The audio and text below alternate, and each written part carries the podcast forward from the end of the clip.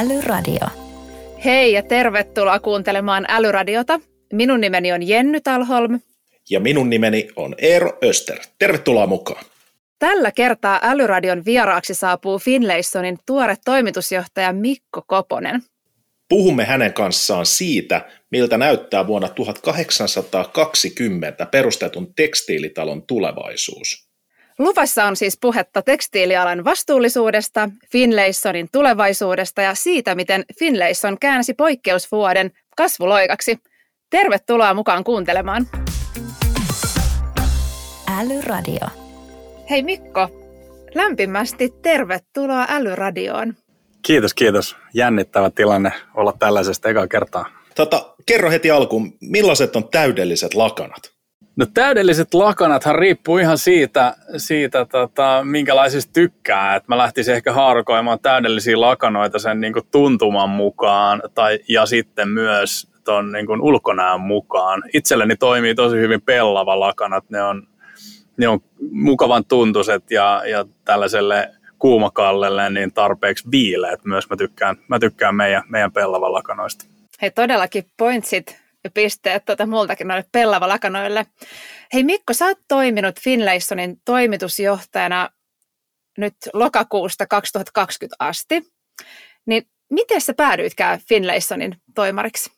Finlaysonille ei ollut myyntijohtajaa aikoinaan, vaan, vaan kaikki myynti, myynnin vetäjät ja, ja niin kuin myyntiosastot raportoisit suoraan, suoraan tavallaan meidän hallituksen puheenjohtajalle silloin. Ja, ja sitten sitä kautta Finlaysonille ruvettiin etsiä, etsiä myyntijohtajaa, että saataisiin saatais vähän niin kuin yhtenäisyyttä siihen tekemiseen, vähän strategisempaa näkökulmaa siihen tekemiseen. Ja, ja retail on tosi iso osa Finlaysonin toimintaa, niin, niin sitten sit mut valittiin. Jukka soitti mulle ja kysyi, että tuutko juttelemaan ja, ja sitten tota, tulin tänne juttelemaan ja, ja rupesin vetää, vetää sitä myyntiin ja, ja tota, siitä aika nopeasti ruvettiin sitten miettimään niitä omia, omia urapolkuja ja, ja sitä, että missä, missä mä haluan olla isona ja, ja, ja sitten tällainen, tällaista roolia ruvettiin rakentamaan myös siihen samaan syssyyn. No nyt sä sanoitkin, että sä oot sellaisessa roolissa varmaan, että mihin sä halusit ehkä isona, niin mistä sä oot kaikkein innoissasi nyt tässä, tällä hetkellä? Kyllä mä oon tosi innoissani. Mä oon aina ollut innoissani brändeistä. Se näkyy mun, mun ura, uralla, että mä oon aina, aina ensisijaisesti hakeutunut niin kuin mielenkiintoisiin brändeihin ja mulla on aina ollut sellainen lista, lista brändeistä, että missä haluaa olla töissä tai haluaisi haluais olla mukana, niin kyllä se, niin kuin, että tämän, tällaisessa näin maineikkaassa brändissä pystyy olemaan mukana niin kuin tässä, tässä ajankohdassa, että vähän jotenkin sellainen jopa tulee välillä itselle mieleen, että what a time to be alive, että, että nyt niin kuin tapahtuu varmaan suurimpia murroksia, mitä on, on niin kuin vuosisatoihin tapahtunut, kun digitalisaatio t- tulee ja on jo vahvasti tässä ja niin kuin, digitaalinen kaupankäynti kehittyy, asiak- asiakaspalvelu on tosi isossa roolissa ja, ja se, että millä tavalla niin kun uusia asioita pystytään lanseeraamaan, tuomaan markkinoille uudenlaisia toimintatapoja, niin sillä on todella suuri merkitys tässä näin samaan aikaan tietysti muistaen sen, että mikä on ominta niille, niille niin kuin brändeille ja myös Finlayson brändille, ettei hukata sitä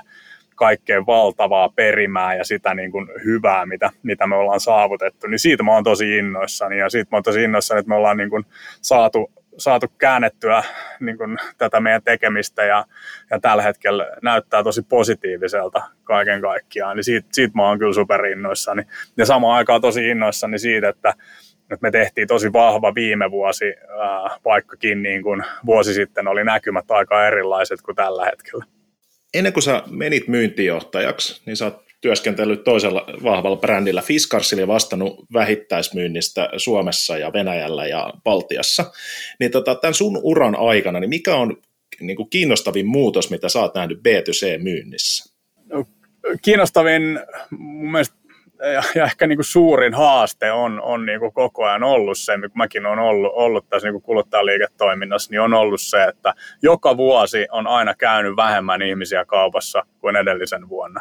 Niin tavallaan miten sitä asiaa taklataan, miten sitä kokemusta, miten niille asiakkaille annetaan se syy tulla sinne myymälään.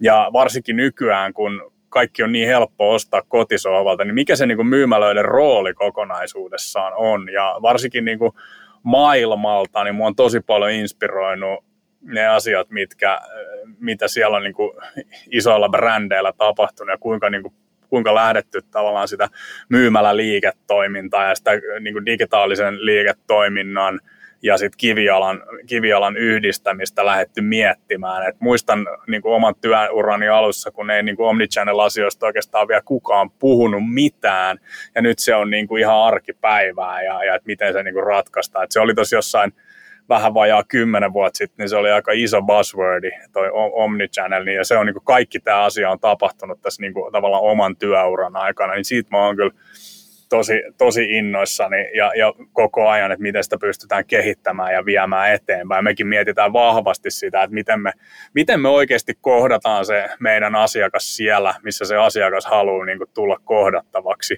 Ei se, että me välttämättä ajettaisiin trafiikkia sinne myymälöihin, niin se on, se on ehkä ollut se suurin muutos, mitä tässä koko asiassa, niin kuin koko niin kuin tänä aikana, mitä mä oon kuluttajaliiketoiminnassa ollut, niin on, on niin kuin tapahtunut kun sä sanoit, että katsonut, että miten tämä toimii maailmalla, niin, niin missä tämä toimii erityisen hyvin sun mielestä? Onko jotain suunnannäyttäjiä Kiina tai, tai vastaavia, mitä katsotaan? No, Kiinassa tapahtuu paljon asioita. Niin kuin Alibaban kautta siellähän on niin kuin, huikeita digitaalisen ostamisen niin kuin ratkaisuja tuotu myymälöihin. Vielä ennen COVID-19, niin kyllähän Manhattanilla oli ihan mielettömiä niin kuin mie- mielettömiä retail-toteutuksia äh, Nikella, Lululemonilla, kaikilla tällaisilla brändeillä, niin se on jotenkin niin kuin tosi, tosi mahtava. Monet luksusbrändit tekee sen myymäläkokemuksen ihan, maht- ihan mahtavaksi ja sinne on niin kuin ilo mennä, mennä käymään, mutta jännä nä- nähdä nyt, että miten tämän jälkeen, kuinka nopeasti tämä koko asia palautuu ja miten, miten nopeasti päästään siihen niin kuin siihen, että, e, että siellä niin kuin luonnollista oikeasti käydä myös siellä myymälässä. No sä mainitsit, että paljon tapahtuu tässä ja varmasti olisi opittavaa myös kansainvälisesti, niin aika mietityttää, että mitä sitten vaikka Finlaysonin tapauksessa, niin miten tämmöinen suomalainen design sit saadaan myytyä tuonne maailmalle? Onko siihen jotain suunnitelmia työn alla? No se, mitä meiltä, meiltä paljon niin kun kysytään ja, ja niin kuin odotetaan, niin on toki niin kuin suomalaiset arvot, myös toki suomalainen design, suomalainen niin kuin kuosimaailma, kaikki tämä, mutta kyllä kaikki lähtee siitä niin kuin suomalaisesta skandinaavisestakin elämäntyylistä, että semmoinen niin kuin rauhallisuus, hiljaisuus, puhdas luonto, kaikki niin kuin aidot asiat, niin kyllä ne on, ne on niitä, millä, millä niin kuin meidänkin kaltainen brändi pystyy erottumaan tuolla maailmalla. Mutta sitten tosi paljon on myös sitä ihan niin kuin maailmaa ja sellaista, niin kuin, mitä me, meilläkin, niin kuin varsinkin japanilaiset alkaa tunnistamaan jo. Moni brändi on tehnyt, suomalaisia brändejä on tehnyt tosi hyvää työtä siellä, siellä niin, niin sitä kautta suomalaisella designilla alkaa olemaan, olemaan paikka. Mutta kyllä mä uskon, että se Suomella on paljon niin kuin annettavaa vielä tässä, että kun maailma on vääjäämättä menossa – aika niin kuin haastavaan paikkaan saasteiden ja, ja niin kuin ilmastonmuutoksen ja tämän kautta, niin kyllä Suomessa, Suomessa on edelleen rauhallista metsää, puhdasta vettä, puhdasta ilmaa ja kaikki niin kuin tämä sen ympärille liittyvät asiat, niin myös toki vaikuttaa siihen niin kuin suomalaiseen designiin. Älyradio. Finlaysonilla on aika pitkä historia, mutta ulospäin Finlaysonista huokuu tämmöinen tietty ketteryys. Esimerkiksi viime vuonna te aloititte aika nopeasti tuottaa kangasmaskeja, niin kerro vähän, että miten nopeasti tämä päätös syntyi ja miten tämä sitten siirrettiin toteutukseen? No me vähän soimattiin itseämme siitä, että me oltiin liian hitaita ymmärtämään se, että me oltaisiin voitu tuoda ne paljon nopeamminkin, mutta kyllä kyllä meillä niin kuin tosi nopeasti syntyi se ajatus, kun me ymmärrettiin se, että itse asiassa maskit on yksi suurin tekijä tähän niin kuin pandemian leviämiseen ja se, että ihmiset käyttäisivät maskeja, niin, niin tajuttiin se, että se on, on niin kuin iso, iso ratkaiseva tekijä. Ja nythän me ollaan huomattu se, että on tullut mas- maskipakkoja ja on tullut niin kuin, tavallaan maskit on yleistynyt nyt sitten viime kesän jälkeen. Että et silloin ennen kesäähän niitä, niistä vielä kiisteltiin, että onko ne niinku hyödyllisiä ja mitä siinä on. Meillä oli, me oltiin siinä onnellisessa tilanteessa, että meillä on aika hyvät tuotantoketjut. Meillä on myös niin kuin Aasiassa lisenssitoimijoita, jotka on jo pitkään tehnyt meidän QSL-maskeja, niin se vaan oikeastaan sen niin kuin tekemisen replikoiminen tänne näin, niin me oltiin kyllä tosi tosi nopeita. Ei meillä mennyt montaa viikkoakaan siitä, kun se niin kuin pandemia alkoi, niin me oltiin jo niin kuin, meillä oli jo ensimmäiset maskit olemassa, mutta vähän, vähän soimattiin itseämme siitä, että miksei me tajuttu tavallaan tätä heti, me oltaisiin voitu saman tien tuoda niitä. No eikö se ole better late than never? Kyllähän tuo aika ketterää toimintaa tämän ulkopuolelta katsottuna kuitenkin oli. Kyllä me saatiin ne yllättävän nopeasti ja myös mehän, mehän myytiin viime vuonna myös terveydenhuoltoon niin kuin ihan medical maskeja ja, ja tehtiin, tehtiin sitä kauppaa myös sinne, koska me, meillä oli mahdollisuus hankkia meidän niin kuin alihankkijoiden kautta näitä, jotka, jotka myös tekee niin kuin medical-asioita. Hei, te olette muutenkin tuoneet monia puheenaiheeksi nousseita tuotteita myyntiin. Esimerkiksi Jeesus pellava pussilakanoille luvataan 50 vuoden takuu ja nämä Tomo Finland-lakanat on ollut kansainvälinenkin myyntihitti, niin miten nämä uutuustuotteet oikein syntyvät? No itse asiassa molemmi, molemmissa tota, on ihan mielenkiintoiset tarinat. Äh, jos me puhutaan ensiksi Jeesus-pussilakanoista, niin ne lähti ihan siitä, että, että on olemassa tällainen toimija kuin buymeonce.com, missä on niin kuin tuotteita, jotka on niin kestäviä, että sä voit käytännössä ostaa ne, ostaa ne vaan kerran ja, ja ne niin kuin, ni, niissä on niin kuin pitkät takuut ja kestää ihmisen elinajan ja, ja me huomattiin, että siellä ei ollut yhtään kodin tekstiiliä, ja siitä lähti tavallaan se idea, että hei, me halutaan päästä tonne noin, ja me halutaan, halutaan saada kodin tekstiileistä tehtyä sellainen tuote, joka, joka on oikeasti, että se on niin kestävä, että sun ei tarvitse ostaa se kuin kerran.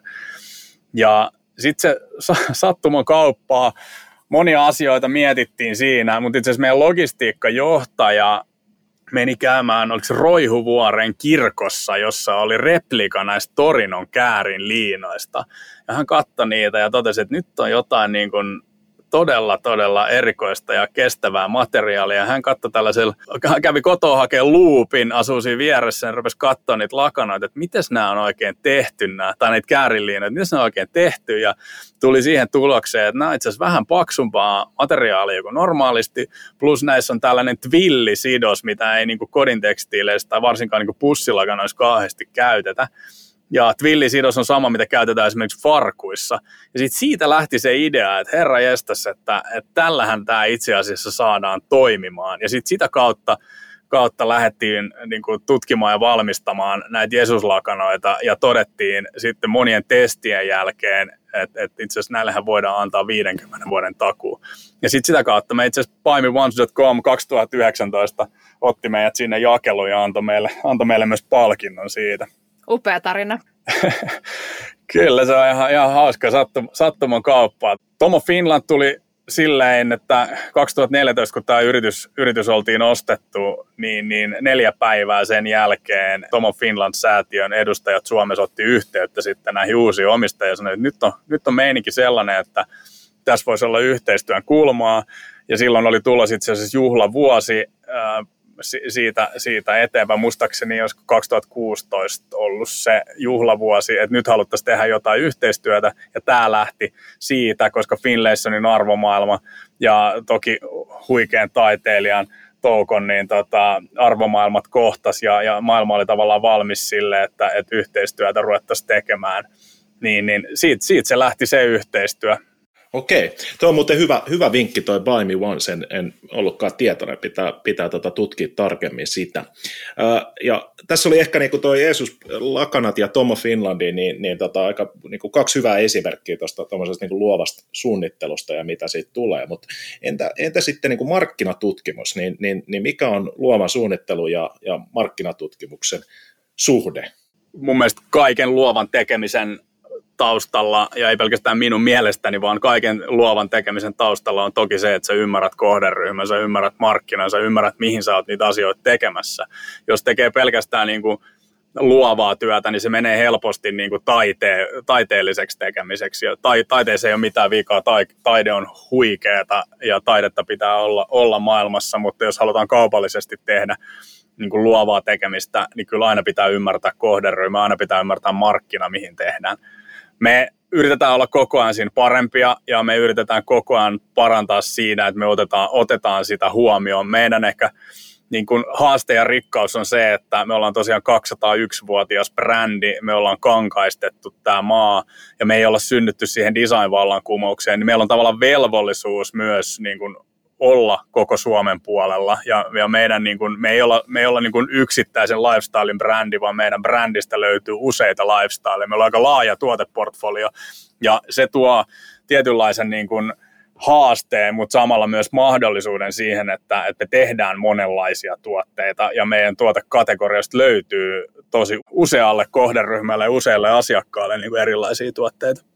Sä mainitsit tuossa aiemmin, että markkina ei ehkä ollut aiemmin valmis ja sitten myöhemmin aika olikin oikea, niin miten sä näkisit, että arvo ja rooli on sitten muuttunut kuluttajien ostopäätöksissä nyt viime aikoina?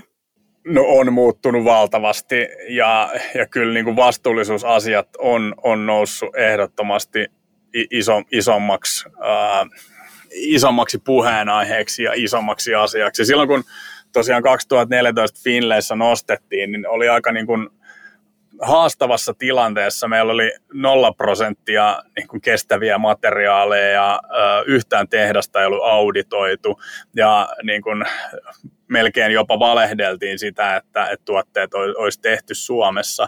Ja sitten, sitten niin kuin uudet omistajat ymmärsivät aika nopeasti, että että, näin tämä asia ei voi jatkua. Ja, ja se, että tekstiilialahan on todella ongelmallinen ala, on paljon niin sosiaalisia ongelmia tuotantoketjuissa, on paljon ympäristöongelmia tuotantoketjuissa. Ja, ja tämä on melkein niin kuin rosvojen johtama toimiala ja pitää olla tosi tarkkana siinä, että et, et, et sulla on auditoinnit kunnossa ja, ja ymmärrät, mistä ne tuotteet tulee.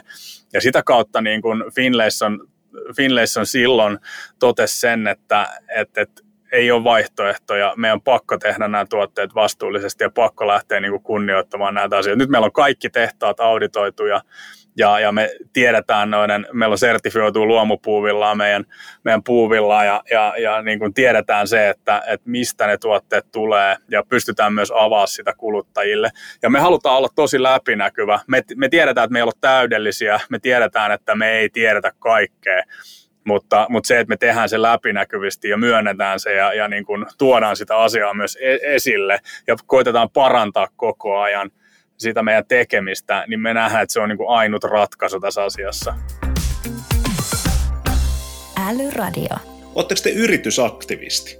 Kyllä me ollaan ja se on niinku me, meidän niinku vastuullisuusstrategiassakin se, että, että me, niinku, me toimitaan sen niin kuin kehän ulkopuolelta huutelun sijaan. Ja me tiedetään niin kuin tämän toimialan kipukohdat ja, ja me halutaan niin kuin puuttua niihin ja halutaan olla, olla läpinäkyviä niissä asioissa ja, ja halutaan toki osallistua keskusteluun. Me ollaan puhuttu naisten eurosta, se oli, se oli niin kuin meille iso asia, haluttiin, haluttiin se kampanja tuoda esille. Samoin niin kuin tyttöjen silpomiskampanja, tehtiin siitä lakialoite. Me oltiin ensimmäinen yritys, joka on tehnyt niin kuin lakialoitteen näihin liittyvistä asioista, joka meni sitten eduskunnassa läpi. Ja, ja puhutaan paljon myös niin kuin meidän tekstiilialan ongelmallisuudesta ja puhutaan paljon siitä, että, että niin kuin, kuinka sillä on oikeasti merkitystä, missä ja kuka, kuka ne tuotteet on tehnyt. Ja, ja puhutaan niin kuin ympäristöongelmista, puhutaan sosiaalisista ongelmista ja, ja siitä, että, että sillä on oikeasti väliä, miten se tuote on valmistettu, mikä se tuotantoketju on. Toki me tiedostetaan myös se, että me ollaan kodintekstiilialalla, me ollaan sisustusalalla. Meidän tehtävä on tehdä kauniita asioita, meidän tehtävä on kaunistaa ihmisten, ihmisten elämää ja tehdä siitä arjesta niin kuin kivempaa ja kauniimpaa, mutta samaan aikaan me ollaan myös sisäisesti kauniita. Meillä on, meillä on ne kaikki asiat – sekä sisäisesti että ulkoisesti kunnossa. Ja ulkoisesta, ulkoisesta kauneudesta voidaan monesti kiistellä, mutta sisäinen kauneus on, on sitä, että sä teet asioita oikein, sä otat kantaa niihin asioihin ja pitkällä tähtäimellä niin kun kehität sitä markkinaa ja sitä, sitä omaa alaa myös koko ajan. No teillä on ollutkin aika paljon erilaisia kampanjoita näiden teemojen ympäriltä ja ainakin on mieleen itselle jäänyt toi Hesarin etusivun juttu, jossa otitte te keskustelitte ikään kanssa asiasta. Millä tavoin sitten niin kun tämä kaikki tehdään näkyväksi kuluttajille? Onko tämä, onko tämä se tapa vai onko jotain muitakin keinoja? No esimerkiksi kun puhutaan tästä ky- kyseisestä kampanjasta, niin, niin mehän ei hyökätty siinä Ikea vastaan, vaan me haluttiin avata tavallaan sitä keskustelua suurien globaalien jättien kanssa, mitä myös Ikea edustaa. Ja, ja me, me, me lanseerattiin silloin meidän uudet tuotteet, joissa me siirryttiin samaan aikaan niin kuin sertifioituun luomupuuvillaan sekä myös muovittomiin pakkauksiin. Ja niin kuin sitä kautta tuotiin, tuo, tuotiin tätä kampanjaa näkyville, että näin meidän mielestä asiat pitää tehdä. Ja kaiken reiluuden nimissä niin me myös varoitettiin Ikea etukäteen tästä, että me tullaan tekemään tällainen kampanja ja haluttiin antaa heille, heille mahdollisuus osallistua keskusteluun, mikä oli tosi hienoa, että he myös, myös osallistuivat tähän keskusteluun muita asioita, asiat pitää tehdä kuluttajalle helpommaksi. Moni kuluttaja sanoo, että informaatio ei ole tarpeeksi. Itse asiassa noin 50 prosenttia kuluttajista sanoo, että haluaisi haluais kuluttaa vastuullisemmin, mutta, mutta informaatio ei ole, ei ole tarpeeksi. Ja mä en yhtään syytä heitä siitä, että tällä alalla on paljon niin kuin terminologiaa, paljon erilaisia standardeja, jotka ei välttämättä tarkoita mitään, ja, ja niin kuin, ne on myös niin kuin kuluttajille epäselvää. Me ollaan todettu se, että me halutaan avata kaikki, me halutaan kertoa meidän nettisivuille esimerkiksi tuotekorteissa, mistä, niin kuin, mistä se koko ketju rakentuu, mistä se raaka-aine tulee, kuka sen on valmistanut sen langan, kuka sen on kutonut sen langan, tai kutannut sen tuotteen ja, ja näin poispäin. Plus me ollaan myös haastateltu meidän työntekijöitä näissä niin kuin meidän alihankkijatehtaissa ja niin kuin keskusteltu heidän kanssaan siitä, että miten he voi. Ja kaikki nämä me halutaan avata, avata niin kuin kuluttajille nähtäväksi. Tämä on meidän mielestä ainut tapa toimia, on se niin kuin läpinäkyvyys ja rehellisyys näissä. Plus samaan aikaan me käydään myös tosi paljon keskustelua niin kuin kansalaisjärjestöjen kanssa, käydään niin kuin esimerkiksi ulkoministeriön kanssa keskustelua siitä. Me tiedetään, että meidän tehtaat sijaitsee Turkissa muun muassa, jossa on ollut niin kuin haasteita, haasteita niin kuin valtiovallan kanssa, mutta että me koko ajan niin kuin halutaan käydä sitä keskustelua, että mikä on tavallaan se oikea tapa toimia. No hei, Finlayson juhli viime vuonna 200-vuotista taivaltaan. Ja todella komeissa merkeissä te juhlittekin, ja sä kerroit, että viime vuonna liikevaihto kasvoi 43 prosenttia. Ja toi on ihan huikea luku, niin kerroksä vähän meille, että mikä teidän menestyksen salaisuus oikein oli? No sanotaan näin, että me oltiin valmiita, kun pandemia tuli. me oltiin tehty paljon asioita sitä ennen, muun muassa verkkokauppaan liittyen. Me oltiin laitettu meidän niin kuin, logistiikkaketjut uusiksi, me oltiin uudistettu meidän verkkokauppaplatformi, uudistettu meidän ver- verkkosivusto, kaiken kaikkiaan käytettävyys, meillä oli asiakaspalvelu ää, mietitty uudestaan ja näin. Mutta toki me oltiin myös alalla, joka niin kuin oli tavallaan äh, voittajana tässä myös siinä mielessä, että ihmiset oli paljon kotona ja, ja teki asioita kotona ja, ja halusi niin kuin sisustaa kotiaan. Me oltiin aika epävarmassa tilanteessa. Meillä, oli, meillä, meillä on iso myymäläverkosto ja siinä vaiheessa, kun kävijät loppu myymälöistä, me jouduttiin sulkea meidän myymälät mutta tota, me ruvettiin saman tien miettimään niin kuin vaihtoehtoisia liiketoimintakanavia ja muun muassa nämä maskit, sekä kuluttajille että terveydenhuolto oli yksi asia, mikä oli niin kuin uudenlainen liiketoiminta-alue alue meille ja lähdettiin näitä asioita tekemään silloin ja sitä kautta rakentaa, rakentaa niin kuin korvaavaa liiketoimintaa. Ja sitten oikeastaan niin kuin asiat palautuikin aika nopeasti normaaliksi. Meidän digitaalinen liiketoiminta oli, oli niin kuin aika vahvassa kasvussa – ja asiat palautuikin aika normaaliksi, niin sitä kautta meillä tuli, tuli tosi, tosi hyvä vuosi, mutta kyllä mä sanon, että se nopea reagointi oli siinä niin kuin pääosassa ja, ja niin kuin vaihtoehtoisten liiketoiminta-alueiden etsiminen myös oli siinä, siinä tota, isossa roolissa. Toki me oltiin kodin liiketoiminnassa, eikä esimerkiksi vaikka tapahtuma-alalla. No mistä tämä kasvu sitten tuli? Millainen rooli esimerkiksi viennillä on ollut? Vienti meillä itse asiassa pysyy aika samana viime vuonna ja vienti on aika pienessä, pienessä osassa, osassa meidän kokonaisliiketoimintaa. Että kyllä me niin Suomi, Suomi on päämarkkina ja, ja Suomesta tulee suurin osa ja, ja niin kuin se digitaalisen liiketoiminnan kasvu oli, oli kyllä viime vuonna isossa osassa se, että meillä oli, oli hyviä tuotteita niin kuin ihmisille, jotka, jotka halusi kotiaan myös laittaa, niin se oli, se oli yksi asia. Ja kyllä me ollaan huomattu se, että edelleen niin kuin – se digitaalisen liiketoiminnan rooli, se ei oikeastaan ole vähentynyt yhtään viime vuodesta, vaan päinvastoin jopa, jopa kasvanut viime vuodesta. Ja sä sanoit, että tämä niinku verkkokauppa ja, ja myöskin nämä logistiikka-osa-alueet ja kaikki niinku teitte just Kreevin aikaan ennen tätä, että olitte valmiina, niin tämä on aikamoinen, aikamoinen tota loikka, että sekä frontti että backiin mietittiin. Niin miten tämä tehtiin? Meillä oli projektit aloitettu, me to, toki niin tiedetään se, että, että miten kivijalka on hiipunut koko ajan, kuinka verkkokauppa on tavallaan kasvanut, tai digitaalinen liiketoiminta äh, kaiken kaikkiaan, ei pelkästään verkkokauppa, myös niin sosiaalisen median myyminen ja niin kaikki, kaikki tämä, miten niitä kanavia voidaan hyödyntää, niin niin meillä oli projekti aloitettu, me tiedettiin, että me tullaan panostamaan pitkällä aikavälillä tähän, näihin asioihin ja, ja sitä kautta lähdettiin rakentamaan niitä, niitä asioita. Me tiedettiin, että yksi kasvueste meille esimerkiksi on meidän omat varastot ja, ja sen, sen kautta me ulkoistettiin meidän niin kuin, varastointi 3PL-toimijalle, joka, joka pystyy sitten skaalaamaan ylös, ylös ja alas ja vaikuttaa meidän kausivaihteluihin sitä kautta saatiin se rakennettu. Ja toki siellä on paljon niin kuin teknisiä asioita, platformien kestävyydet, käyttökokemus kaiken kaikkiaan. Aloitettiin systemaattinen growth hacking siinä, että oikeasti tehdään niitä asioita sen niin kuin digitaalisen liiketoiminnan ehdoilla ja tehdään sen niin kuin digitaalisen liiketoiminnan eteen. Me oltiin kaikki nämä aloitettu, harjoiteltu ja, ja sitten tuli pandemia, missä sitten nämä kaikki viimeistään testattiin. Plus yksi, yksi niin tosi mielenkiintoinen asia oli se, että me oltiin huomattu, että, että miten niin nykypäivänä tehdään töitä, miten työn rooli on muuttunut. Ja me oltiin niin kuin alkuvuodesta sanottu ihmisille, että hei, meillä on ihan sama, mistä ihmiset tekee töitä. Me luotetaan, me tiedetään, että teette hommia, niin nyt, nyt voi tehdä mistä vaan. Ja sitten me oltiin tavallaan, me oltiin totuttu jo siihen, että me tehdään paljon etänä töitä, tehdään paljon Teamsilla töitä. Ja sitten tuli pandemia, jossa, jossa edelleen nämä kaikki asiat testattiin.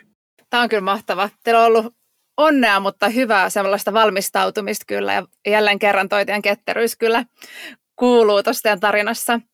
No me ollaan tänään Älyradio-podcastissa ja kuulijoita varmaan kiinnostaisi myös kuulla, että millainen rooli Salesforcella on tässä teidän kasvutarinassa?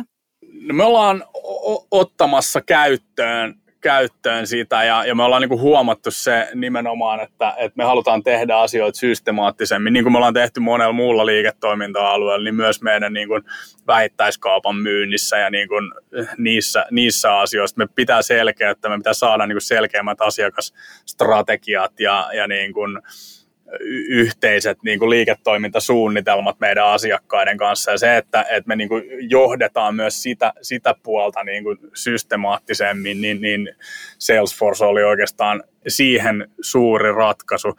Ja, ja se, miten, niin kuin, minkä takia me päädyttiin siihen, niin mä oon aina pitänyt, että Salesforce on hirveän niin kuin iso yritys, joka niin kuin meidän kaltaiselle pienelle yritykselle aivan liian kankea, mutta itse asiassa se osoittautui kaikista ketterimmäksi niin kuin ratkaisuksi näissä ja, ja niin kuin palvelemaan meidän tarpeita niin kuin kaikista parhaiten. Sen takia se oli aika luonteva tota, vaihtoehto meille ja, ja se, että et, et se myös niin kuin räätälöiminen ja sen tavallaan li, liiketoimintaspesifinen näkökulma, niin, niin se oli mun mielestä ajattelussa siinä myös, myös mukana ja siellä on tehty tosi paljon hyvää työtä siitä suuresta niin kuin korporaatiosta nyt t- tähän päivään, että miten, miten se oikeasti sillä pystytään ratkaisemaan myös niin kuin meidän pienempien yritysten haasteita. Yksi asia, mistä oot puhunut aikaisemmin mediassa on se, että, että Finlaysonilla on, on panostettu liikaa kivijalkaliikkeisiin. Niin miten tämä siirtymä tuosta kivialasta verkkokauppaan on mennyt teillä niin kuin käytännössä? Kyllä me ollaan paljon tehty töitä sen eteen, että, että me tehdään se ostaminen helpoksi. Pandemian myötä me saatiin paljon uusia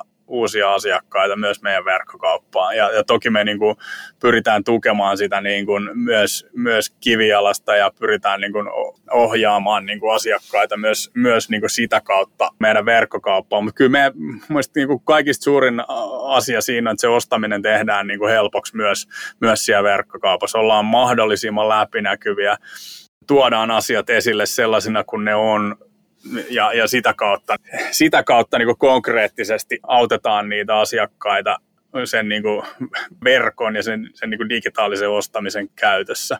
Niin kuin sanoin, paljon uusia asiakkaita ollaan saatu saatu pandemian myötä, mutta ollaan saatu myös niitä uusia asiakkaita myös pysymään ja tekemään, tekemään uusia ostoksia meidän verkkokaupan kanavista. Ja nähtäväksi jää nyt sitten vielä, että miten, miten niin tämän pandemian jälkeen, kun toivottavasti asiat palautuu normaaliksi jossain vaiheessa, niin millä tavalla niin kuin pystytään vielä paremmin yhtenäistämään sitä asiakaskokemusta sekä siellä kivialassa että sitten sit verkkokaupassa. Älyradio. Sitten olisi meidän Älyradion vakiokysymyksen aika. Mikko Koponen, mikä sinusta on älykkäintä juuri nyt?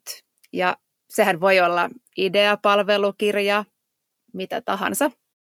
Älykkäin asia, mitä mä oon ehkä itse törmännyt tällä hetkellä, niin on, on sellainen uusi sosiaalisen median platformi kuin Clubhouse. Mä oon tosi paljon viettänyt siellä aikaa viime aikoina vapaa-ajalla ja mä oon tosi innostunut siitä, todella paljon käyty esimerkiksi vastuullisuudesta keskusteluja, yrityskulttuurista keskusteluja, johtamisesta keskusteluja, ja se on Suomessakin nyt alkanut, alkanut yleistymään aika lailla, ja, ja meillä on niin kuin meidänkin yrityksestä, mä oon meidän johtoryhmää kannustanut liittymään sinne ja käymään niin kuin avoimesti avoimesti keskusteluja ja sie, siellä myös. Musta se on, niinku, se on jotenkin huikea, huikea tota, platformi tällä hetkellä kaikelle sille niin kuin vihapuheelle, mitä, mitä Twitterissä ja minkälaisiksi niin kuin moni muu sosiaalisen median platformi on niin kuin muovautunut, niin siellä kun ihmiset käy keskusteluja tavallaan omalla äänellä, omalla ammattitaidolla, omalla persoonallaan, niin mä oon oppinut tosi tosi paljon sieltä.